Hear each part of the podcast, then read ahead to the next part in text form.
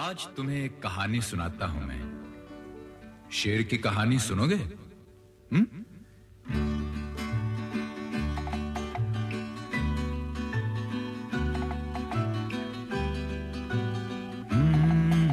मेरे पास आओ, मेरे दोस्तों, एक किस्सा सुनो। मेरे पास आओ, मेरे दोस्तों, एक किस्सा सुनो। कई साल पहले की ये बात है।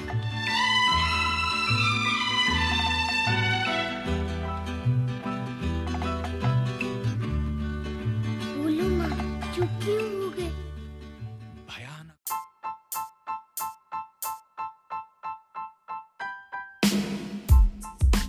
पिछले कुछ दिनों में हमने बचपन की बातें की। तो हमने सोचा कि अपने बचपन के सबसे खास किरदार से आपको मिलवाऊं। वैसे तो ये हमारे पड़ोस में रहती हैं बहन जी, पर हमारे बचपन में, पड़ोसियों का, हमारे निजी जीवन में अच्छा खासा दखल होता था। आजकल की इंस्टा पे रील देखने वाली जनरेशन क्या समझेगी कि साक्षात रील देखना किसे कहते हैं? दोस्तों, मेरा नाम है एकता व्यास और मैं सुनाती हूँ कहानियाँ, और आज मैं आपको सुना रही हूँ बचपन का एक सच्चा किस्सा, सच्चे किरदारों की कहानियाँ। तो सुनिए गत्तो जिज्जी के चटकीले चुटकुलों की बातें।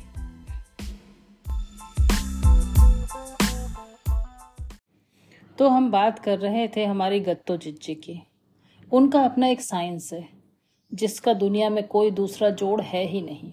जैसे कि, अगर आपकी उम्र पचास साल से कम है और आप सुबह सुबह दौड़ने निकल जाएँ। दौड़ने निकल जाइए यहाँ तक तो ठीक है, पर अगर आपको दौड़ते हुए गत्तो जिज्जी ने देख लिया तो बस समझिए, आपकी शामत ही आ गई है। पहले तो वह आपको ऊपर से नीचे तक ऐसे देखेंगे जैसे सीटी स्कैन निकाल रही हूँ। फिर चार लोगों के बीच में बैठकर, लंबी चौड़ी भूमिका के बाद मुँह को साड़ी के पल्लू से ढककर न जाने क्या क्या बातें करेंगी। जैसे कि बोलेंगी, ए भैया, देखो तो जरा इन्हें तनको शर्म नहीं आता है। भय बुनसार धोड़न लगत है भैया। लगत है सिपाही की परीक्षा दे रहे ज़रूर।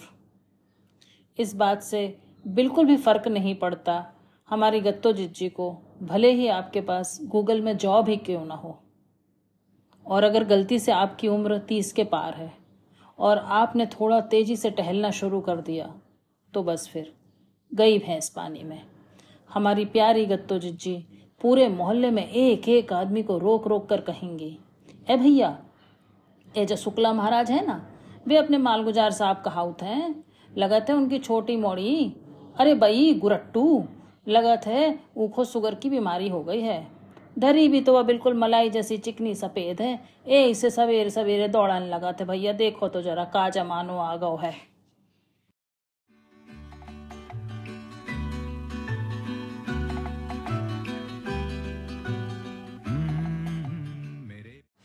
तो ऐसी ही है हमारी गत्तो जिज्जी यदि आपकी कम उम्र में कोई अच्छी सी नौकरी लग जाए, या आपने ठीक ठाक पैसे कमा लिए हों तो बस, आपके ऊपर तो मुसीबतें आई।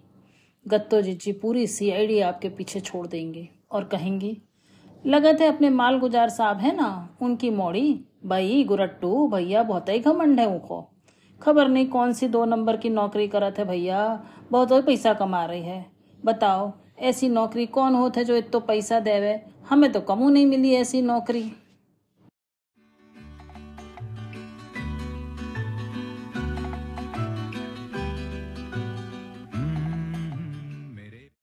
और अगर आपने कम उम्र में शादी का फैसला कर लिया तो बस क्या ही है? पूछिए ही नहीं। हमारी गत्तो जिज्जी पूरे शहर में फिरती रहेंगी और एक एक आदमी को रोक रोक कर कहेंगी। भैया, हमें तो लगत है बेजौन अपने कोने वाले मालगुजार साहब है ना?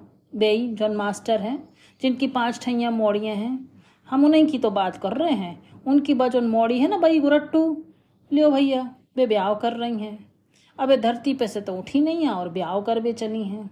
हमें लगत है, जहाँ भी नौकरी जाती है ना ત્યાં ज़रूर उनको कोई चक्कर है। इज़्ज़त बचान के खातिर मास्टर साहब उन्हें निपटाए रहे हैं। दूसरी जात में मोड़ा मिल गो हुई है भैया। ए इसे तो इतनो कांड हो रहा है। और बाई चांस आपकी उम्र तीस के ऊपर हो गई है। और आपने अब तक शादी नहीं की है। तब तो समझिए आपकी शामत ही आ गई। सारे मोहल्ले में कहती फिरेंगी, बेजोन छपरी वाले मालगुजार साहब है ना भैया? बेई सुकल महाराज, हमें लगा था उनकी मोड़ी है ना? वही जोन फटफटू चला थे गुरट्टू। अरे भाई, जोन भकर भकर बोला थे उनको ब्याह नहीं हो पा रहा हुआ है। दहेज भी तो नहीं दे रहे ना मास्टर साहब? अब बताओ जरा कैसे कोई बगैर दहेज के शादी होत है? मास्टर साहब खोई बिटिया को निपटाए के खातिर जरा दहेज तो दे नहीं पड़ है। ऐसे तो ना चल है भैया। और बाई चांस अगर आपने बिना दहेज के शादी करने का फैसला कर लिया तो तो बेचारी गत्तो जिज्जी का ब्लड प्रेशर ही हाई हो जाता है। इधर उधर दौड़ दौड़ के वो सबको समझाने लगती हैं। बोलो भैया, जो कैसो ब्याह है, पहले से कोई सेटिंग हुई है हम तो कह रहे हैं। भला बिना दहेज के कोई ब्याह होत है? पेज उन कोने वाले मास्टर साहब हैं, मालगुजार साहब। उनकी बई बिटिया गुरट्टू। भग गई होती हैं बेलो? पर वे तो ब्याह कर रही हैं। वो भी बिना कछु दे लय ऐसो होत है का भैया? हमें तो लगत ज़रूर कोई दूसरी जात में मोड़ा पटा लो है इनने।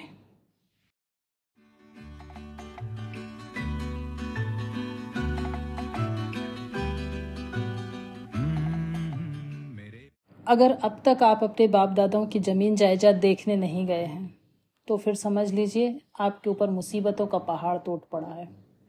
हमारी गत्तो जिज्जी सबसे एक ही बात करती फिरेंगी, ए भैया, इन्हें का कमी है? बाप दादा को पैसा है, नंबर दो की कमाई कर रहे हैं, कोई काय को चाहे खेत देखवे? और अगर आपने खेती बाड़ी के काम में जरा सा भी इंटरेस्ट लेना शुरू कर दिया तो फिर गत्तो जी जी का सर दर्द होने लगता है। फिर वो कहने लगती हैं, लो भैया, आजकल खूब खेती बाड़ी हो रही है काए नवाबी रंग उतर गो का तुम आओ सबरी साहिब इतई तई की तई धरी रह गई। ए भैया ये ज़मीन जायदाद के बगैर कोई को गुजारो नहीं है। चाहे तुम नौकरी करो, चाहे कछु करो ये ज़मीन में तो आना ही पड़ा था, देख लो भैया। हम कोई झूठी बात नहीं करता है बिल्कुल।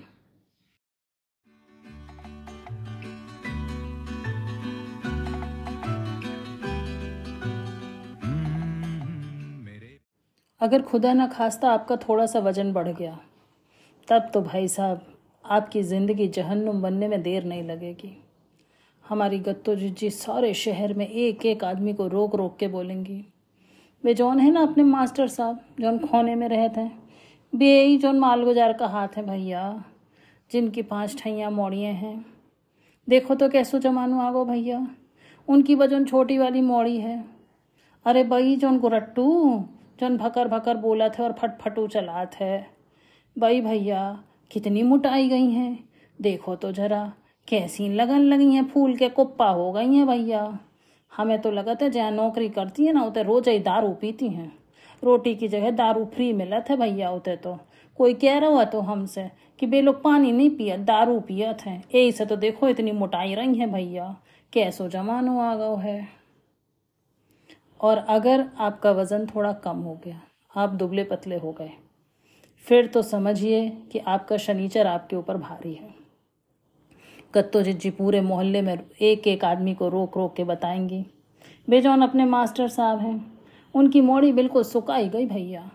बाहर नौकरी करती है ना, हमें तो लगा दिन रात चिलम फूकती रहती हुई हैं भैया। चिलम फूक फूक के सुकाई गई हैं। अब लो बेचारे मास्टर साहब के जे दिन आ गए हैं भैया।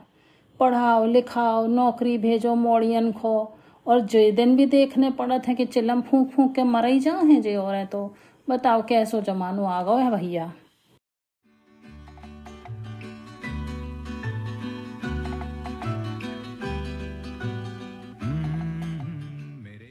कुल मिलाकर हमारी गत्तो जिज्जी बहुत ही मनोरंजक प्राणी हैं। और उनके पड़ोस में बड़े होने का हमें सौभाग्य मिला इसीलिए हमें नए ज़माने की कोई भी बीमारियाँ अब तक छू नहीं सकी हैं। जैसे कि हमारे जैसे लोगों को डिप्रेशन होने का तो सवाल ही नहीं उठता।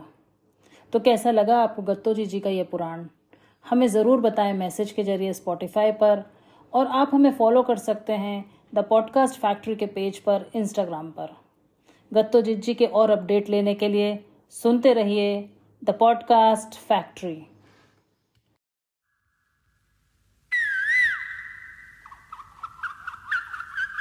लरजता था कोयल की भी कूक से। बुरा हाल हुआ उस पे भूख से। लगा तोड़ने एक बेरी से बेर। मेरे सामने आ गया एक शेर। कोई खिड़की बन के नज़र फिर गई तो बंदूक भी हाथ से गिर गई।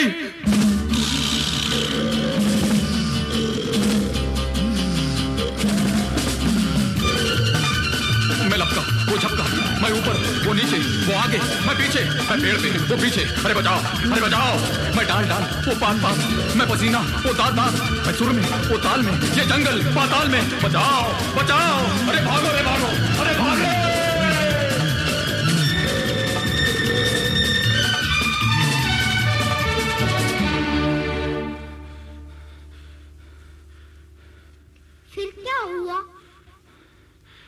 खुदा की कसम मज़ा आ गया मुझे मार कर बेसरम खा गया खा गया लेकिन आप तो ज़िंदा है अरे ये जीना भी कोई जीना है लल्लू हाँ ला ला ला ला ला ला ला ला ला ला ला ला ला ला ला ला ला La la la la la la la la la la la la la la la la la La la la la la la la la la la la la la la la la La la la la la la la la la la la la la la la la la La la la la la la la la la la la la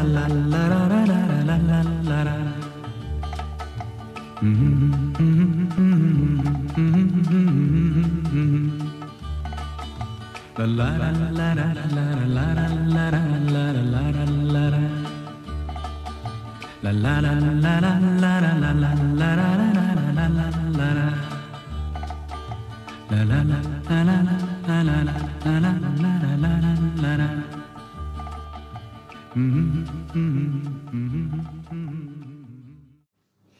Hemant एक नाम, जो कवि के रूप में जन्मा था।